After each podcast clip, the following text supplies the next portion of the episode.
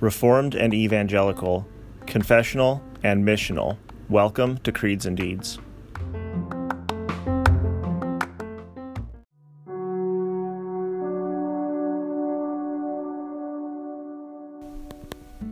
Psalm 69, verses 29 through 37.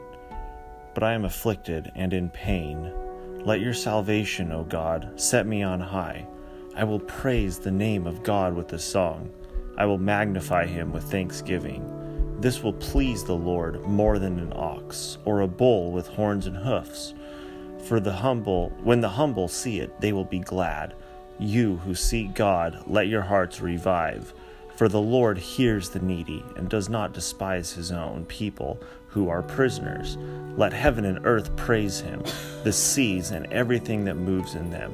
For God will save Zion and build up the cities of Judah, and people shall dwell there and possess it. The offspring of his servants shall inherit it, and those who love his name shall dwell in it. The word of the Lord.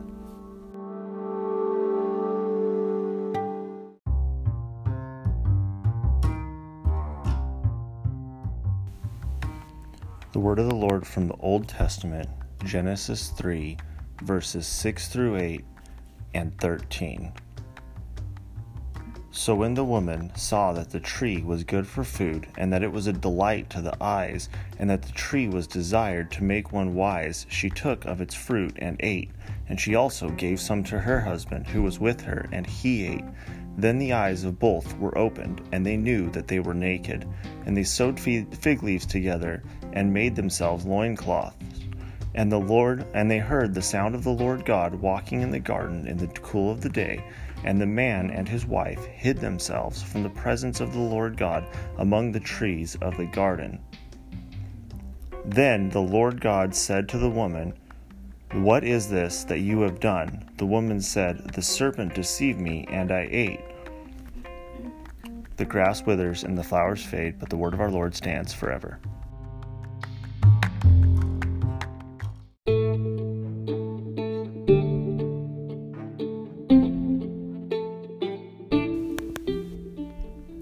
Westminster Shorter Catechism, Question 13. Did our parents continue in the estate wherein they were created? Answer. Our first parents, being left to the freedom of their own will, fell from the estate wherein they were created by sinning against God.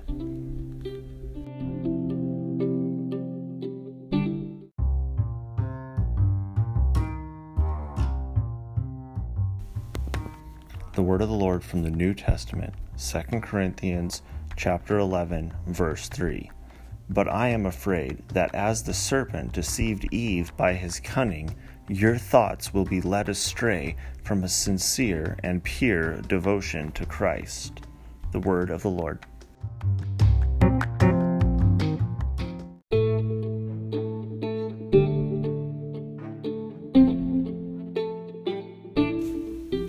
Thanks for joining me today. It is Witness Wednesday. However, since I'm traveling, uh, moving from or moving my wife and son from California to up to Washington to my next duty station, didn't have a time didn't have time today to find somebody to uh, share the gospel with. So instead, I'm going to use my GM28 app that's put out by Living Waters and using their gospel presentation. I'm just going to read to you the gospel presentation, and this is the basic outline of what I use whenever I'm witnessing. Maybe it'll be helpful for you, or maybe it'll even speak to you personally. So here it is. I have something very important to share with you. What do you think happens after somebody dies? Do you think that there's a heaven? And if there is one, do you think that you're good enough to go there? Are you a good person? We can find out by looking at a few of the Ten Commandments that God gave in the Bible. How many lies have you told in your whole life? Have you ever taken something that belongs to someone else, irrespective of its value, even if it was small? Have you ever used God's name in vain, like oh my God? Jesus said, Whoever looks upon a woman to lust for her has already committed adultery with her in his heart.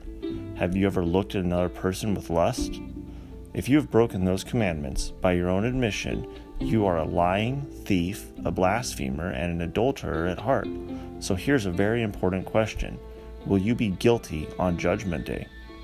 If you are honest, you know you will be guilty. And the Bible says that all liars, thieves, blasphemers, and adulterers will end up in hell.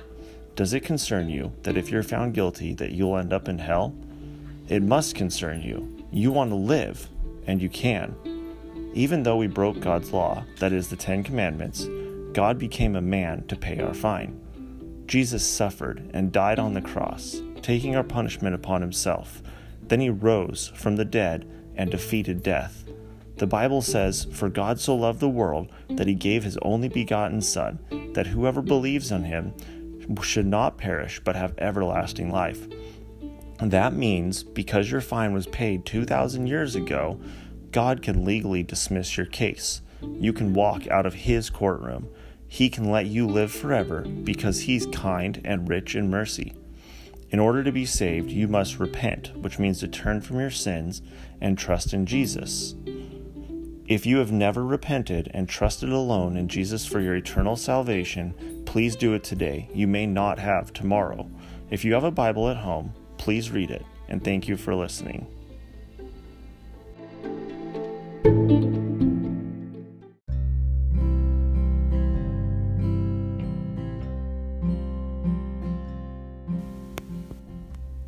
Now we pray. O God, Thou hast taught me that Christ has all fullness, and so all plenitude of the Spirit, that all fullness I lack in myself is in Him, for His people, not for Himself alone, He having perfect knowledge, grace, righteousness to make me see, to make me righteous, to give me fullness, that it is my duty out of a sense of emptiness, to go to Christ, possess, enjoy his fullness as mine, as if I had it in myself, because it is for me in him, that when I do this, I am full of the Spirit, as a fish that is got from the shore to the sea and has all the fullness of waters to move in. For when faith fills me, then I am full. That is, that this is the way to be filled with the Spirit like Stephen, first faith, then fullness, for this way makes me most empty, and so most fit for the Spirit to fill. You have taught me that the finding of this treasure of all grace in the field of Christ begets strength, joy, glory, and renders all graces alive. Help me to delight more in what I receive from Christ, more in the fullness which is in him, the fountain of all glory. Let me not think to receive the Spirit from him as a thing, apart from finding, drinking, being filled with him. To this end, O God, establish me in Christ, settle me, give me a being there, assure me with certainty that all this is mine. For this only will fill my heart with joy and peace. And now, together with the saints, we pray, Our Father, who art in heaven, hallowed be thy name. Thy kingdom come, thy will be done, on earth as it is in heaven. Give us this day our daily bread, and forgive us our debts, as we also have forgiven our debtors. And lead us not into temptation, but deliver us from evil. For thine is the kingdom, and the power, and the glory forever. Amen.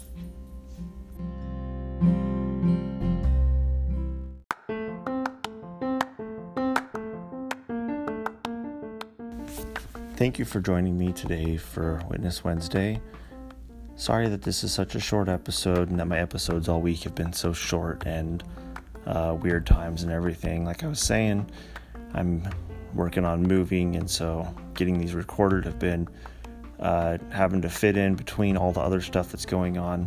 Hopefully, after I get settled and everything, we'll get back to normal schedule of getting these posted daily. Um, Yep. Let me know if you have any questions, comments, anything like that. And remember, I'm not ordained and I'm not a pastor. So if you're a Christian listening to my podcast, you need to be in church on Sunday.